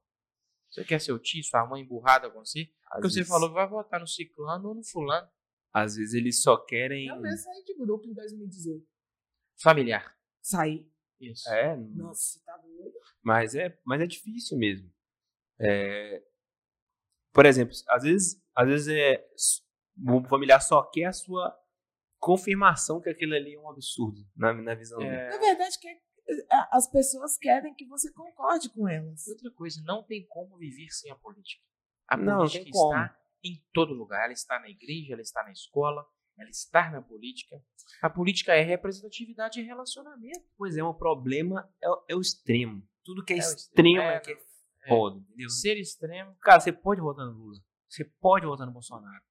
Mas não fica, velho, idolatrando os caras não, é. velho. Sabe? Os caras, tipo assim, eles... Eu entendo seus motivos de querer votar em cada um deles. Eu entendo. Eu não preciso concordar. Mas agora, não fica trabalhando o cara como se o cara fosse um santo. Mas tá respeitando. Entendeu? É isso que tá faltando. A falta de respeito. A falta desse, dessa palavra tão fundamental no nosso dia a dia, um com o outro, para que o relacionamento e a convivência na comunidade ela seja pacificada, ela tem perdido o seu valor. Tá mais fácil você se posicionar, brigar, esbravejar, ir para uma rede social e denegrir uma imagem assim, sabendo que tá falando mentira, pegar aqui, uma, uma, gravar uma, uma selfie aqui falando de algo que você sabe que é mentira, a ponto só de denegrir o fulano e o ciclano. Então, o respeito, se nós voltarmos ao pé da letra e as pessoas entenderem que se nós tivermos ele um pelo, pelo outro, as coisas vão ficar muito mais pacificadas e equilibradas. Então, no meu ponto de vista, hoje em dois mil e vinte e dois, que a gente precisava para essa campanha é, presidencial, principalmente, era o equilíbrio e o respeito.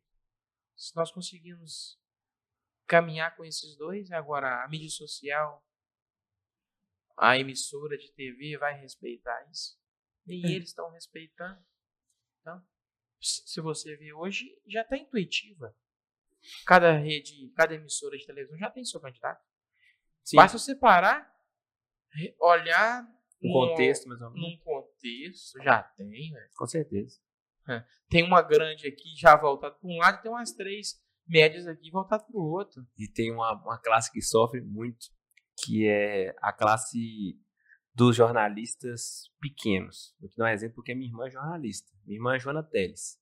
Ela trabalha na Jornal da Inter T V. É, e a minha irmã, por exemplo, ela é julgada na mesma proporção da Globo, com que ela trabalha. Não quer dizer que ela tenha as mesmas percepções da Globo. Ela está lá só cumprindo. Cumprindo o texto, cumprindo o que, o que foi mandado ela fazer. Está no script. Está no script. E assim como outras profissões. Às vezes você pode até não concordar, mas aí você tá... É, faz parte do processo, entendeu?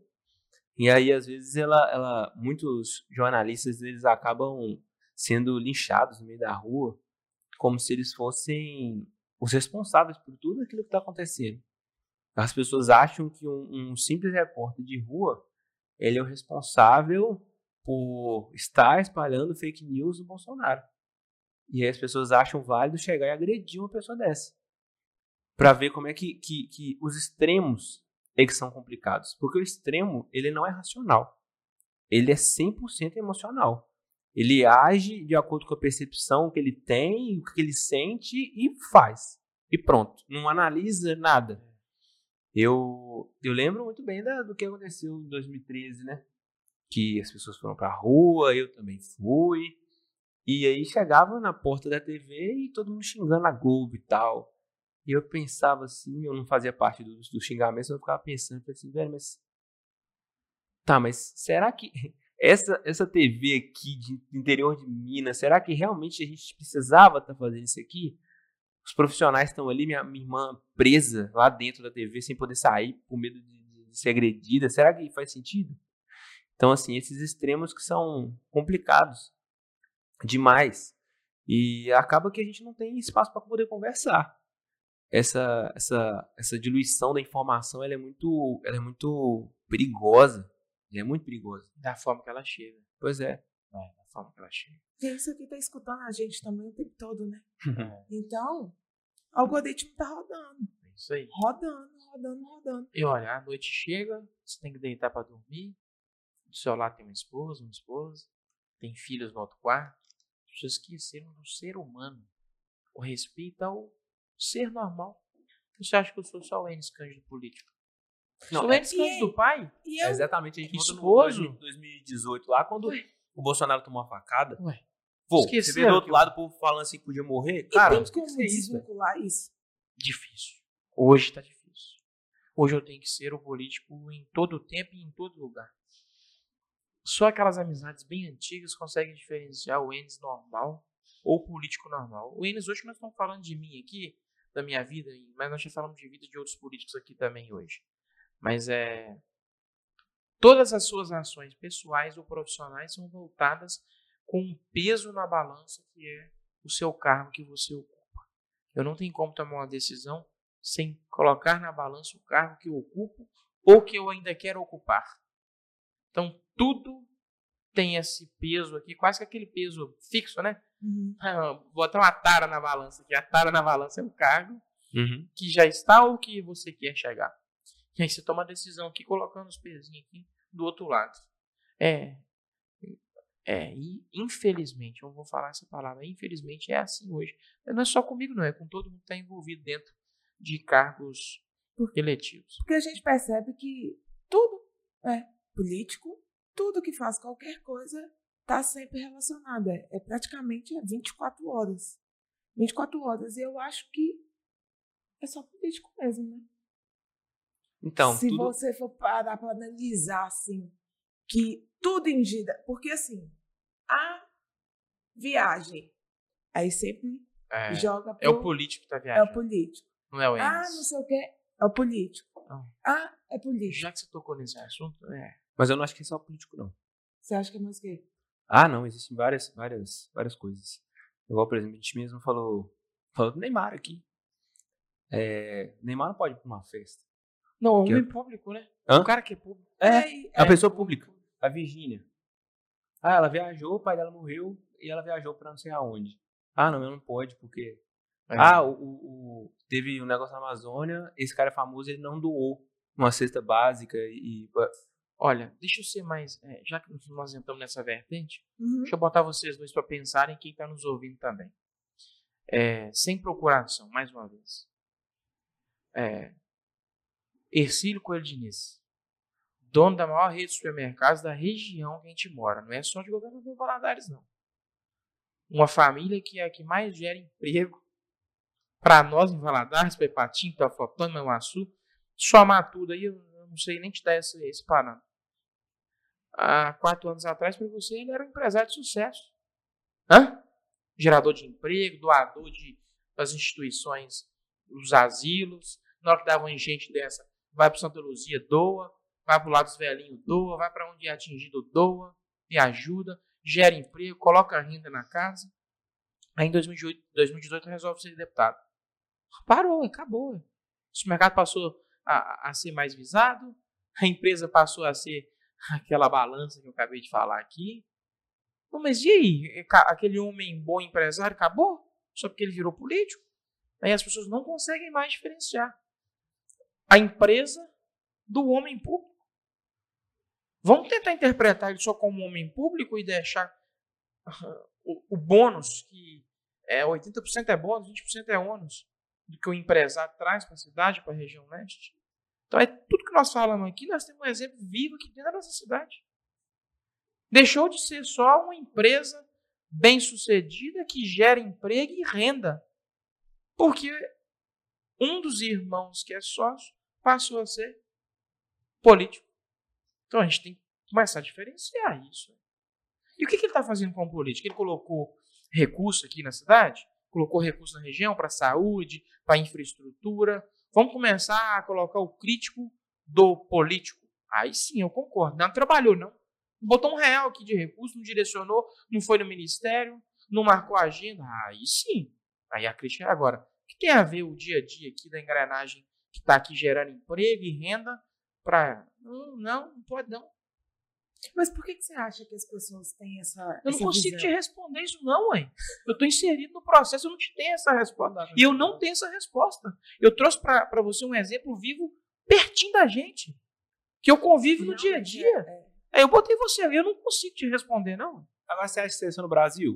Hum. Ou é no mundo todo? Não sei, eu não consigo ter o parâmetro de fora. Eu, ó, eu só sei que aqui está difícil. Porque olha só. Porque as pessoas passaram a só encarar o político, o empresário. Deixou, ele deixou de ser empresário? Uhum. Eu, ele é meu amigo pessoal, eu, eu tenho um relacionamento, eu vivo um cidadão comum, um homem comum, pai de família, casado, uma família estruturada. Aí passou a ser política e agora mudou o peso da balança. Meu Deus! Eu a... tenho uma, uma, uma percepção sobre isso. Não sei se com o político encaixa perfeitamente, mas vai acompanhando o raciocínio. O brasileiro, ele não consegue, de, de, de forma mais simples mesmo, não consegue aceitar o fato de uma pessoa próxima ter alcançado sucesso e ele não. Esse ah, é um ponto. Acho que não é um brasileiro, não é um ser humano. Não, calma. Você vai Vamos ver. lá, continua o seu raciocínio. Ele, ele não consegue aceitar esse fato, principalmente se for próximo a ele. Então, ele começa a jogar pedra e tudo mais e tal. Só que aí chega um momento em que a pessoa alcança um patamar muito elevado. Então, você pode jogar pedra que você não consegue acertar mais. Está muito longe, muito distante, muito distante, muito distante. Só que o que acontece? Essa pessoa chega lá na frente e ela quer fazer outra coisa também. Ela quer ser duas coisas. E aí é que o brasileiro enlouquece. Aí é que o brasileiro fica louco. Porque se já foi difícil aturar a pessoa sendo melhor do que você em uma coisa, duas eu não aceito. E se for boa nas duas, duas, então? Duas eu não aceito. Não pode ser duas. Então, eu acho que o brasileiro tem um, um pouco disso. É, tem alguns exemplos, estou lembrando de uma aqui, mas a gente pode lembrar de outros. É, Roberto Justus. empresário famosíssimo no Brasil e tudo mais. O cara, alguns anos atrás, seis, sete anos atrás, resolveu lançar um C D, um álbum, ele cantando. Não tô aqui pra jogar a qualidade que ele canta, mas imediatamente virou meme nacional já. Porque as pessoas não conseguem aceitar o fato dele ser um empresário muito bem sucedido e ser um, can- um cantor. João Dória não pode ser um cara, um empresário muito foda e ser o prefeito de São Paulo e ser, querer ser o, o futuro presidente. Se hum. o Neymar joga bola, ele não pode ser é, ator de novela.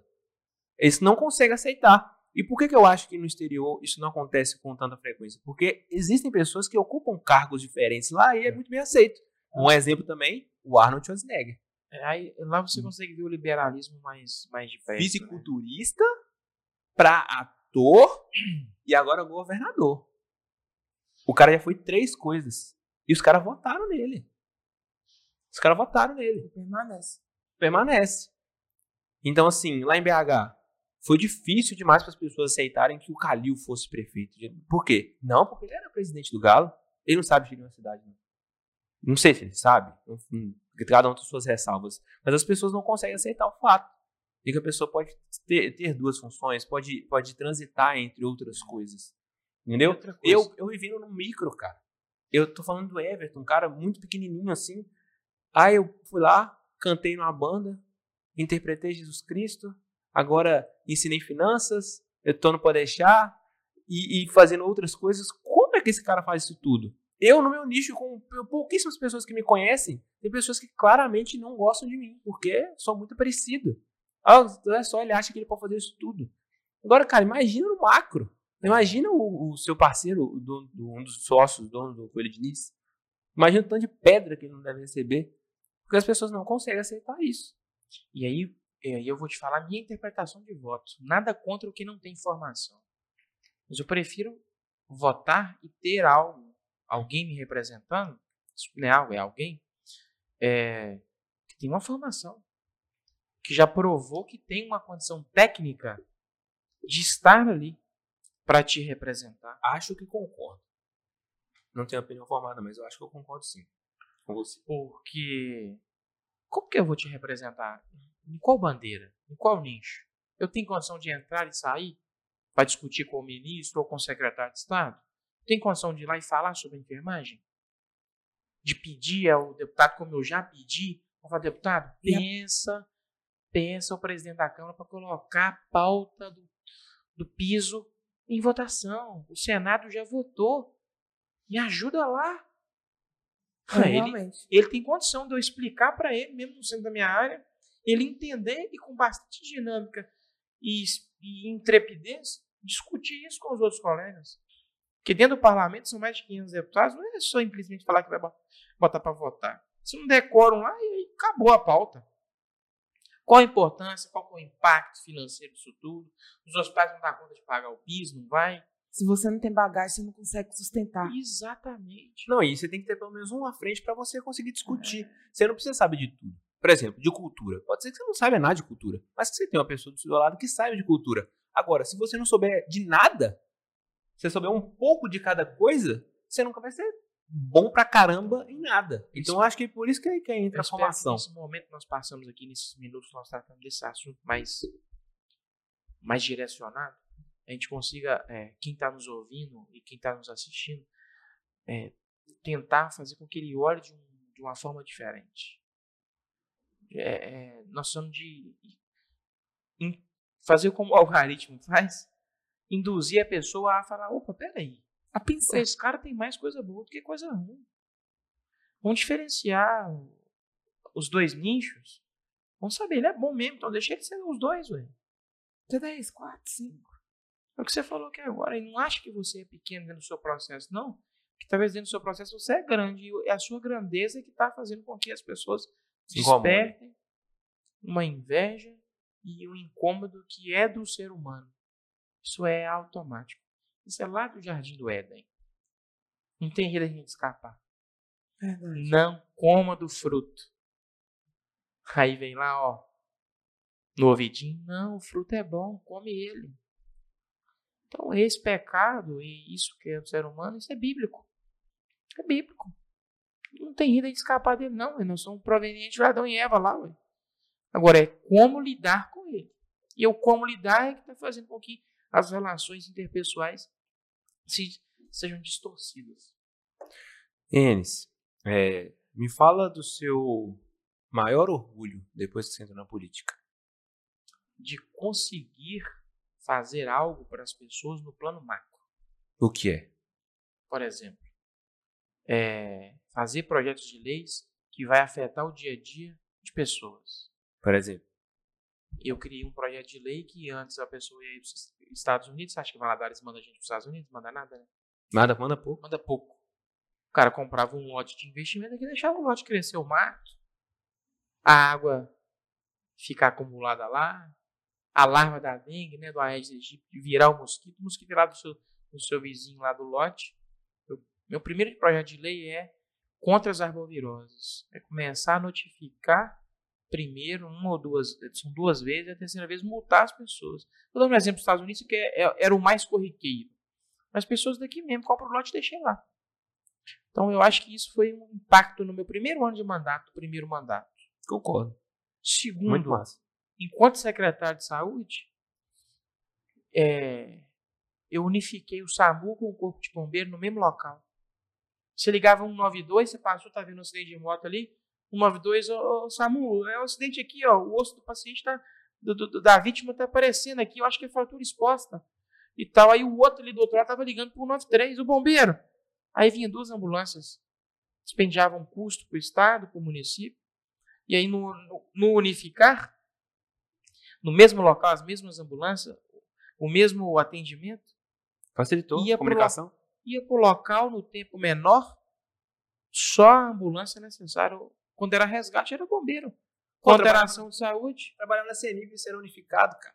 Você tinha um número. E aqui não era. Aí só tinha um número. Se um tivesse ocupado, você falava com o pronto-socorro. Se, se o pronto-socorro tivesse ocupado, você falava com o bombeiro.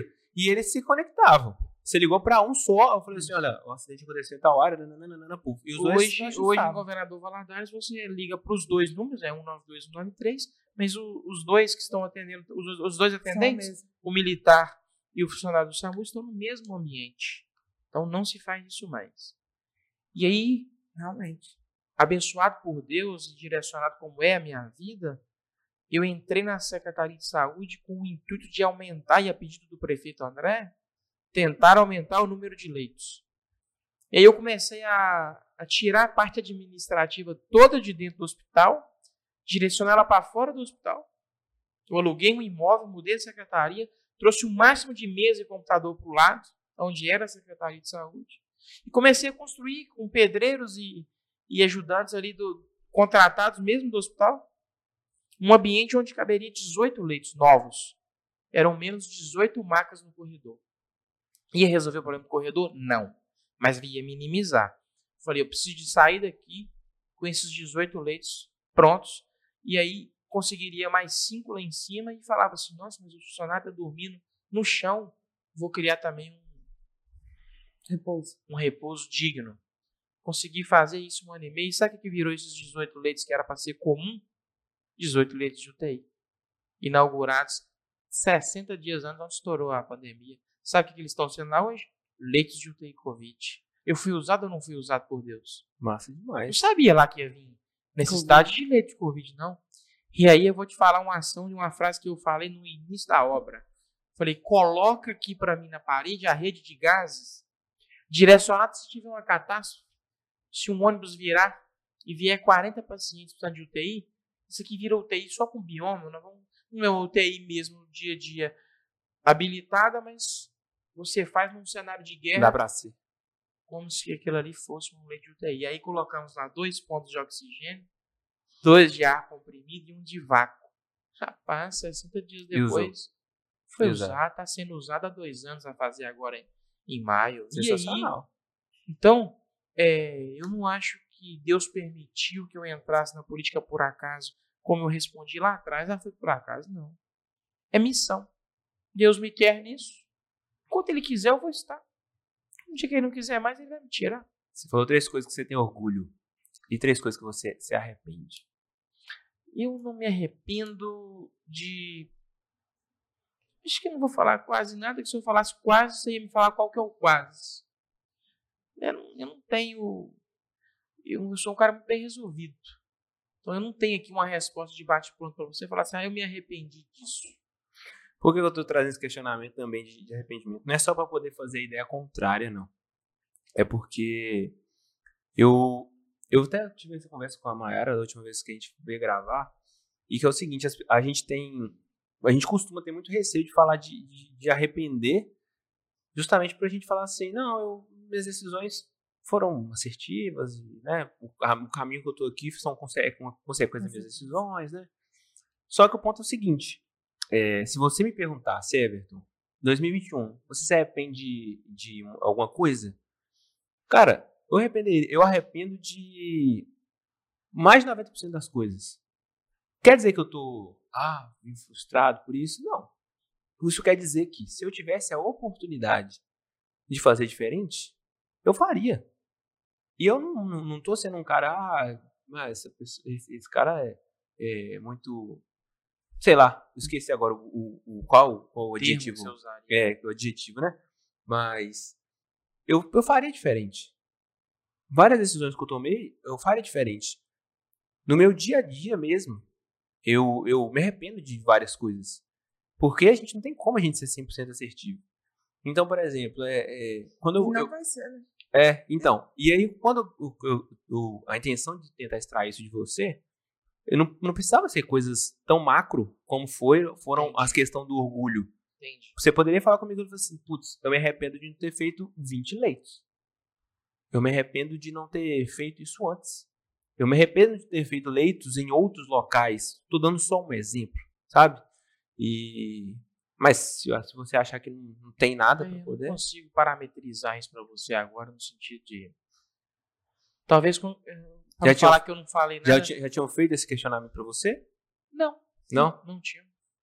E como eu sou muito intensivo nas coisas que faço, É, geralmente eu estou dentro, inserido no processo onde eu quero estar dentro dele. Então eu não tive nenhum processo de inserção durante o ano passado ou que eu já estivesse que eu não que eu me arrependeria. Igual aquele grupo mesmo que você disse estava em dois mil e dezoito, que se você tivesse em outro grupo, você teria sido eleito deputado, né? Você não se arrepende de ter... Eu me arrependo porque eu quero estar... Eu estou com trinta e oito, que eu te falei no início. Uhum. Eu quero estar com sessenta anos sem falar... num podcast, quem sabe, ou sei lá como é que vai chamar o, a via de comunicação daqui doze anos, e falar assim, eu vou até profetizar para mim aqui, ó, o deputado Enes Cândido, se ele falar e pegar na mão, tá falado. Eu quero ser reconhecido dentro do meio, principalmente político, como um homem de palavra. Porque no, na vida secular, na vida normal, eu já sou. Com minha esposa, com meus filhos, com meus amigos. Eu preciso ser diferente. De pegar na mão e aguentar as consequências daquele compromisso feito. Então, eu já tinha pego na mão. No popular e antigamente falando, eu já tinha arrancado o fio do bigode e feito o compromisso. E se o homem fez o compromisso, ele não é obrigado a fazer. Ninguém me obrigou a fazer compromisso. Já que eu o fiz, que assim cumpra. Então, por cumprir um compromisso pré-determinado e feito já, eu não me arrependo. Tanto que agora eu estou com a tranquilidade de tomar decisões diferentes de dois mil e dezoito, por ter mantido a palavra lá atrás. Você recebeu hum. muita... Indo pelo mesmo caminho do arrependimento, você recebeu muita pedrada por você ter abandonado a Secretaria da Saúde, né? Isso. E para poder se candidatar, candidatar de novo. É, as pessoas entenderam isso como egoísmo, que eu pensei só em mim mesmo. Não, eu já, eu já tinha uma... Uma situação pré-determinada e a lei me obrigava a descompatibilizar. E aí depois eu fiz uma carta aberta à população de Valadares, postei nas redes sociais. Eu já não podia dar mais entrevista como estava dando. É, muitas pessoas pensaram nisso porque o meu momento em, no enfrentamento da pandemia, principalmente no início, o primeiro decreto de governador Valadares de restrições foi dia treze de março de dois mil e vinte. Eu tinha que sair quatro de abril. É muito pouco tempo. Mas foram vinte e poucos dias muito intensos. Eu dava quatro, cinco entrevistas dia. Sabe, sabe. E eu sabia passar para a população o que realmente estava acontecendo. De forma popular. Do jeito que quem estava me ouvindo conseguia entender. E aí, do nada, some da televisão aquela referência que as pessoas estavam. Tanto que na pré-campanha eu chegava em algum bairro e falei, meu filho, você parou de aparecer na televisão, o que aconteceu? É ela estava sentando na hora do almoço para me ver falando o que estava acontecendo. É do tempo todo. Eu dava cinco, seis entrevistas dia. Pois ao é. vivo. E você não, você não se arrepende de não ter, por exemplo, comunicado antes? Não tinha como comunicar, ué. Foram vinte dias. Eu estava focado. Não, em... já que você tinha uma data estabelecida. Não, mas eu, eu, eu, eu, eu falei no momento que eu tinha que falar, ué. Era dia quatro, estava num sábado, na quinta-feira eu tive que começar a comunicar que eu estava de saída. Só que mas, no, é... no, no meio da confusão... Do... Por exemplo, eu imagino muito o, o, o eleitor daqui.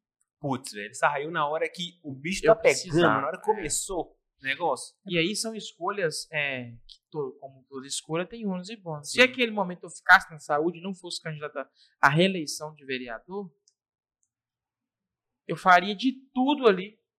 Aí nós estaríamos hoje onde nós estamos. Eu teria que descompatibilizar agora, já que eu tenho um sonho e um plano de ser pré-candidato a deputado estadual. dia quatro de abril, dia dois de abril agora, É, a, é o último dia para descompatibilizar. Eu estaria aproximando uma descompatibilização. E talvez eu não estaria sido testado na urna em dois mil e vinte, com o êxito que foi, da forma que foi, a oportunidade de ir nos locais, rever as pessoas, porque eu fiquei dois anos na secretaria sem tempo de fazer visita. Porque a secretaria, ela te come um tempo grande. E nesse tempo você ficou sem o trabalho de vereador mesmo? Sem o trabalho. Eu me, eu me eu afastei, a gente pede licença, é nomeado no cargo de secretário e o seu suplente assume o seu lugar. Entendi. Então, a minha suplente, era a Fátima Salgado, naquele momento, ela ficou lá os dois anos que eu fiquei na saúde. Então, é... ônus e bônus. Hoje eu consigo entender que foi melhor para mim, para minha carreira, a descompatibilização. Porque o que eu poderia ter feito de melhor estava pronto. Não, tava eu pronto. nem... Nem tô, tô, tô julgando essa atitude, Entendi. não. Acho que, que, acho que sua, sua decisão Mas foi... Mas eu não me arrependo. Entendi. Se, se você tá me, me, me perguntando para saber, talvez essa seria aquela resposta anterior, não. Eu não me arrependo. Eu tomei a decisão que eu queria tomar e que eu tomaria de novo. Eu quero concorrer aos cargos, então eu preciso te afastar, velho. Hum. Se, se eu tô bom naquilo, me retorno para lá depois, no momento oportuno, que eu continuo contribuindo. Eu nunca vou ser. Eu sempre vou estar. Sim. Então, no estar, eu vou dar meu máximo. Pode ter certeza, eu dou meu máximo como vereador, eu vou dar meu máximo para outros cargos, e assim vai ser enquanto Deus permitir que eu esteja na política e ser homem público. Fazer um bate-bola? Hum. Vou fazer uma, uma outra brincadeira agora. É? É. Vou inventar uma, uma, uma, uma brincadeira. Nós estamos elaborando algumas brincadeiras para poder fazer com, com o convidado. E a brincadeira vai ser a seguinte. É, adiciona ou bloqueia? E aí eu vou falar, nós vamos falar alguns nomes, nós não preparamos, você vai ser na nossa cabeça. E caso você queira justificar, você justifica. Mas não é obrigado. Tá? Então, aí eu vou começar aqui e você... Com bastante tranquilidade, eu sou muito direto com tudo, então... Começar pelo prefeito da cidade. Qual que é o nome? Ad- André Mello. Adiciona. Adiciona? Adiciona. Quer alguma, fazer alguma justificativa ou não? Sou suspeito para falar. É? Sou suspeito para falar porque conheço o trabalho, conheço o dia a dia, conheço o homem André, conheço o que ele pode fazer, não faz mais. Porque o processo da máquina pública impede com que faça. Se não é como no privado, a luz queimou, vai ali no supermercado, compra, pega a nota, liquida lá na contabilidade, na empresa privada. Não, não tem. O processo público, hoje, engessa muito o gestor. Então, é... Tanto que ele está no segundo mandato, a população entendeu que ele teria chance de ficar mais quatro anos. Então, é... adiciona. André Mello adiciona. Jair Bolsonaro. Jair Bolsonaro. Adiciona o Jair Bolsonaro. E quero fazer uma justificativa. O Jair só perde para ele mesmo. O Jair perde para ele. Jair perde para ele não ouvir as pessoas do staff dele. O político precisa ter staff. e filtrar o que o staff está te direcionando. Passar dois anos dando entrevista no agrade prejudicou o Jair. Prejudicou o Jair a intempestividade dele na grande maioria dos momentos de ter um equilíbrio emocional como o cargo máximo do país, o representante máximo, o, o que o, o, vamos dizer, o, outro, o último cargo político que um homem ou uma mulher pode assumir. É, faltou equilíbrio e humildade de ouvir o staff. Eu tenho informação que o staff traz o equilíbrio, mas na oitenta por cento das vezes ele não ouve o staff. E aí nós podemos entender que de seis meses para cá, ele está ouvindo mais o staff. Então, talvez nos, há dois anos e meio atrás, três anos, se ele tivesse ouvido... Ele poderia ser mais flexível. Principalmente antes da pandemia. Ele poderia, principalmente, ele poderia então, ser mais flexível. É, ele, ele está perdendo no assunto quando se polemiza ele ou é pra, só para ele. O Jair poderia ser unanimidade para nós durante os dezoito anos. E nós estamos correndo aí para uma nova eleição e ele dando a chance de um adversário vir concorrer com ele.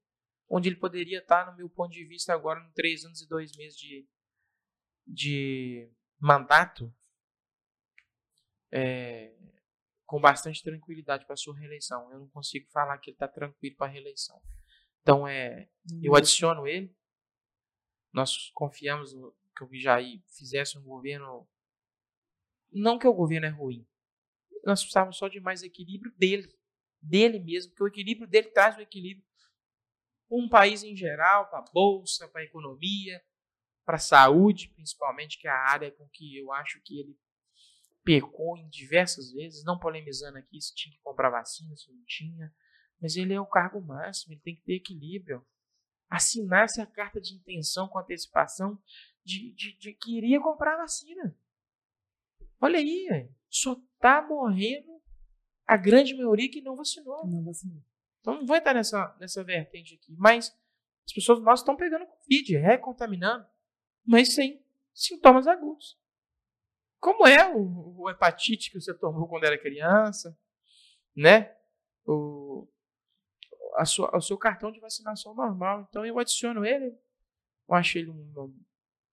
Tá na vida pública esse tanto tempo é porque ele tem seu valor, como qualquer outro tem seu valor. Globo. Como? Globo. Globo. A Globo, ela deixou de ser aquele canal de comunicação imparcial. Eu... Sem polemizar, hoje eu não consigo adicionar a Globo. Consigo estar com ela aqui com o dedinho, querendo adicionar, mas querendo aquela Globo da minha adolescência. A, minha, a Globo do meu, da meu, dos anos noventa e dois mil. A Globo de dois mil e quinze para cá é uma outra Globo. Então eu estou querendo apertar o dedinho para ela, mas hoje aqui, durante esse podcast, eu não consigo. É, é óbvio, né? Perguntar Luiz Inácio da Silva. Luiz Inácio Lula da Silva vai ter a chance de novo de concorrer a um cargo que ele ficou oito anos, colocou a sua sucessora, que não é fácil fazer uma sucessora, e agora nós temos que ouvir os dois lados. Né? Se, se ele vai ter documento e C N D, né, o nada consta para ser candidato, é porque ele está elegível. Se ele está elegível, não há do que se questionar. Então nós vamos, vamos pagar para ver. Isso. Mas e aí? Adicionar. Ah, é. Eu tenho a pergunta se adiciona ou não, né? Não. Adiciona bloqueio. Eu só consigo adicioná-lo se eu ver se ele vai ter condição legal de ser candidato. Então, o dedo fica aqui. É, não, eu não estou querendo ficar em cima do muro. Mas eu teria que te responder isso dia é, treze, quatorze de agosto de dois mil e vinte e dois. Que vai ser essa prova. Na hora que ele submeteu documentação, ele é candidato. Aí, quem pode pegar essa gravação que nós estamos fazendo hoje aqui, acaba de adicionar. Porque ele tem direito. Né? Fora isso, hoje não tem como a gente... É, último. Último. Enio. Como? Eu falei... En, Enes. Enes. Enes. E aí? Enes Cândido. Adiciona o bloqueio? Adiciona. O Enes Cândido eu adiciono porque o Enes tem se preparado e vivido e mostrado para que veio. Então eu adiciono o Enes Cândido. E deixo o compromisso aqui, depois de adicionado, ter a, a acessibilidade dentro desse adicionamento aqui, de estar porque merece estar e porque trabalha para estar. Quando parar de trabalhar para estar e não merecer estar, como você disse no, em algum momento aqui, não é fácil assim só tirar, mas é, meu trabalho do dia a dia fala por si só. E a convivência, porque uma coisa é o que, a rede, o que você acha do Enes na rede social que você me via antes. Tenho certeza que depois dessa gravação do podcast hoje, você está com uma outra visão do Enes Cândido. E aí eu volto a pergunta para você, você adiciona ou bloqueia? O Enes? Adiciono? Não tem nada contra você, né? Talvez você não conseguiria adicionar antes de conhecer de fato. É, na verdade, antes eu não... Não, não ah, tinha um, essa uma é só, visão. Antes, agora é a primeira imagem que eu tenho de você. Isso. E poucos, quase, quase ninguém... noventa por cento fazem a imagem antes. Não tem a oportunidade que eu estou tendo agora de conversar cara a cara com eles. A, a percepção que eu tenho do Enes agora, uma pessoa que eu adicionaria tranquilamente. Obrigado. Gente. Muito então, obrigado, Enes. E eu que agradeço. Muito obrigada mesmo. Espero que tenham gostado. Não, eu gostei. É, uma, é, uma, é, uma, é um canal novo, novo assim, né? Já tá um, mais de uns dois anos, né? Pra cá. Ah, que, bem eu, não. O podcast não, como não, tudo. O podcast como tudo. Ah, não pode sim. deixar. Não, é. O podcast como tudo é uma via de comunicação não muito... velha, né? Uma, eu tenho certeza que ela vai ser potencializada no, no, nos próximos anos aí, nesse ano, principalmente dois mil e vinte e dois, e ter a oportunidade de tratar de assuntos inerentes ao dia a dia, porque nós tratamos de tudo aqui hoje, nós não falamos só de política, nós falamos de vida no, como, como um todo, ser humano como um todo, cidadão como um todo. Para mim, enquanto homem público, sempre que tem uma oportunidade dessa é bom demais, porque talvez é, o canal do YouTube do Pode Deixar, o Spotify, vai trazer para as pessoas a, uma informação que ela não tinha. Na íntegra, né? Na íntegra. Isso. E, e que foi que eu acho isso interessante. Né? O ideal, vocês me avisaram isso, eu poderia ficar inseguro de ir, vir para uma gravação, mas vocês foram leais comigo e falaram, nós não vamos cortar nada. Tudo bem, então vamos para o enfrentamento. Na verdade, não foi um enfrentamento. Foi uma horizontalização de discussão de, de algum tempo aqui, né? Não sei quanto tempo nós gastamos aqui, é, para que as pessoas vejam que tem aqui um político, mas tem aqui um pai, um filho, uma pessoa comum, um ex-jogador de futebol. Com os dois joelhos quebrados. Com os dois joelhos reconstruídos o ligamento. Não joga mais, não. Não. Mas é medo de machucar, de novo, e o dia a dia é muito corrido. Mas está aqui um cidadão comum, que também é eleitor, que também é um cara normal e um jovem com muita vontade de trabalhar, de continuar sendo representante de Governador Valadares e quem sabe, se Deus permitir, num plano mais macro, que aí é no momento oportuno a gente vai poder falar sobre isso. Aí vai ter um episódio dois. Muito obrigada mesmo. Gente, vocês que ficaram até aqui, muito obrigado. Comenta. Compartilha. Ah, sensacional. Fala sério. Não, compartilha aí, velho. Tem muita coisa que você viu a gente conversar que você não tinha nem ideia e que pode até ser que você tenha revertido algumas opiniões que você Verdade. Tinha como absoluta, né? E que dá pra ver que tem como ponderar algumas coisas, né? Então, compartilha. Eu faço o seguinte, joga lá no, no grupo da família, assim, ó, pá. Entendeu? Joguei. Não tem lado. Então, assim, todo mundo pode ouvir, todo mundo pode ponderar. Quem sabe a gente não ajuda alguns aí. Então, assim, é isso, pessoal. Muito obrigado para quem assistiu até agora, para quem nos ouviu até agora. E é isso. Até o próximo episódio. Um grande abraço, fique com Deus e tchau. Tchau.